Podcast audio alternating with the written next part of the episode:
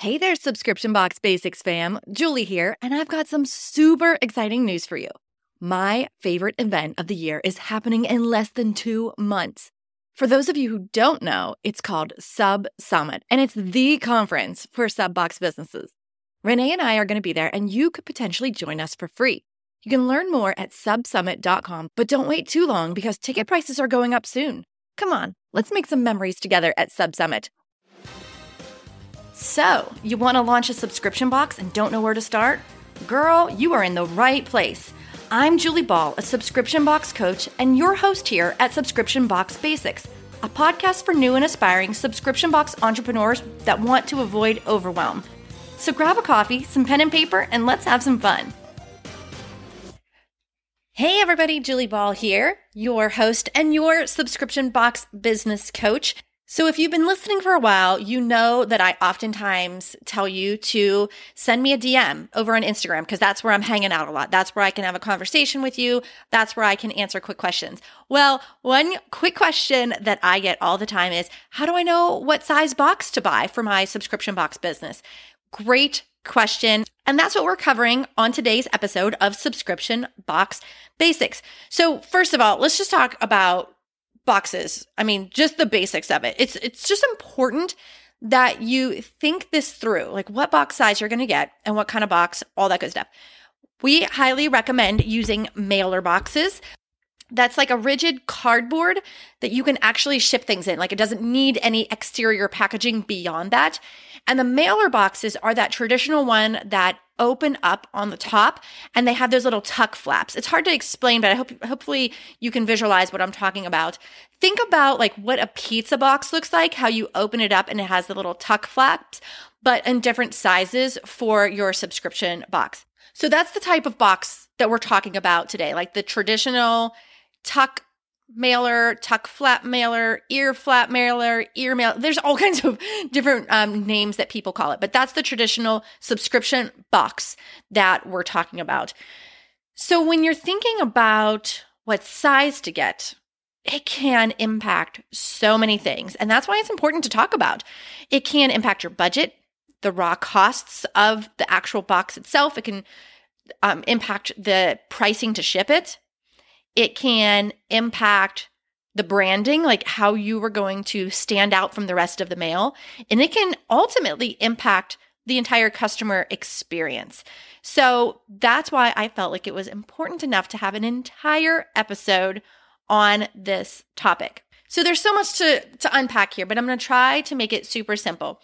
Grab a pen and paper. I'm going to tell you some of the most common sizes of mailer boxes that I see out there and my students are using. Seven by five by three, and these are all in inches. Eight by eight by four. Nine by six by three, which is the size of the Sparkle Hustle Grow box, my subscription box, and it almost looks like the size of a yoga block. 10 by 8 by 4 and 12 by 9 by 3. So again, those are the most common sizes that I see in the subscription box industry, as well as in my boot camper who are running their own small business subscription box. Okay, in thinking about those sizes, let's talk a little bit about costs. So typically, the larger the box, the more raw materials it's actually going to use, the more it's going to cost. When you buy this type of box, you are going to get them shipped to you flat packed. So you ha- actually have to build the box. And it doesn't take a lot of time. It's pretty easy, but it's time you need to set aside when you are preparing for your first pack out and for your launch. So think about that when when you're going to get these boxes, you are going to pay per box. And the pricing not only depends on the size of the box, but how many you are ordering. So just like with most things, if you buy in bulk, if you buy more, you can save more. And just to give you a frame of reference, you can expect to spend anywhere from like 50 cents to a couple of dollars on these boxes, depending on the size and depending on how many that you buy. So I would encourage you to talk to your vendors and see where that next price break is. So if you buy 50 boxes, for example, versus buying 100 boxes? Is there a price break? And you can ask them where their next price break is so you can plan accordingly and maybe save by strategically buying more. Another thing that will impact pricing is if you're buying plain boxes versus custom printed boxes. And for the purposes of this specific episode, we're just going to talk about plain boxes because I know what it's like to start a subscription box business, and so many of you are going to be on a budget, and custom boxes cost more than plain boxes.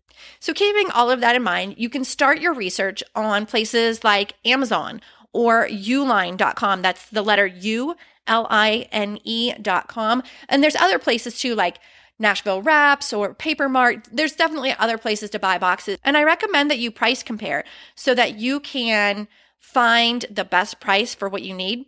But we still need to cover the actual size. Like, what size should you even buy? Well, first of all, I recommend that you get a couple of different sizes at the very beginning. So maybe limit yourself to two to three sample boxes. Head on over to Amazon, grab a couple boxes like that, or call some of those companies that I told you about maybe they would be willing to send you a free sample or a discounted sample so you can figure out what you need. But just limit yourself to two to three different sizes. Do not overcomplicate it. So this is how you want to determine your size. This is this is the process that I use figure out what is your hero product. And that is going to be the product each month that's likely going to be the, give the most wow factor. And it might also be the biggest product in your box, like physically the biggest product. And I'll give you a quick example. In Sparkle Hustle Grow, the hero product for our box is the book. Every single month, we include a personal development or business training book. Now, I did a lot of research before I determined the box size, but the majority of the books that I was reading and that I wanted to include in future boxes were about five and a half by eight and a half. So it just made sense to use a six by nine by three inch box because I knew that the majority of the books that I would want to include would fit within that box. Now, have I had to pass up on some books that didn't fit? Yes. That's a discipline that you have to have. When you choose your box size, there may be products that don't fit. And that's okay. You need to make decisions based off of that you're running a business, not a hobby. Okay. So these have to be profit driven. They have to be mindful of the dollars and cents. So figure out first, like, what is physically going to be the biggest product that you feel like you're going to put in most boxes? And that's going to give you a really great starting point. Now, you also need to think about how many products are you going to put in there? And this is where you want to do a mock up. Like grab a couple of those products, including that hero product, the biggest product, and a few of the other items, and mock up a few ideas of what a typical box might look like. You want to also think about will you need additional packaging? For example, are you shipping anything that's fragile? If so, you will probably need to factor in space for bubble wrap. And what about crinkle cut? Do you need crinkle cut to keep things in place? And here's the thing, guys. You don't want to get this huge box where you're going to have to fill it up with tons of filler like crinkle cut. That's not going to be a good experience. You want to deliver a box that feels full of product. So keep that in mind as well. So now after you mock up a few of those, put them in two to three different size boxes and see what it looks like. Go ahead and add some crinkle cut. Go ahead, add any other filler that you think you're going to need and take a step back and look at that. Like what feels good, which looks better, which feels full and not just like filled with um, crinkle cut, what actually feels good for the product. And my biggest tip here is to get the smallest sized box that allows you to fulfill your mission, that allows you to put the number of products and especially that hero product in the box. So you've mocked up a couple boxes, you've narrowed it down to a couple different sizes. Now I want you to think about postage. Postage can get outrageously expensive if you don't strategically plan. Here in the United States, we recommend Pirate Ship for buying your postage. It is the place where we have found the best pricing. We love their customer service. It integrates with so many of the cart softwares. It is five stars. So if you go to pirateship.com forward slash rates, you can type in the different box sizes and it is going to give you an estimate. Now, keep in mind though, if you use USPS, United States Postal Service, cubic rate shipping, it not only takes into account the size of your box, but also the length of transit. So just grab a couple of zip codes, maybe one in California, one in Florida, one in Maine, maybe one in Washington, and then one in the middle of the country. Have a handful of zip codes that you can just type in and see how the pricing of the postage is impacted based off of how long it needs to travel and the size of it. And then use all of that information to make a really good decision about what size box you use. Now, here's the good news.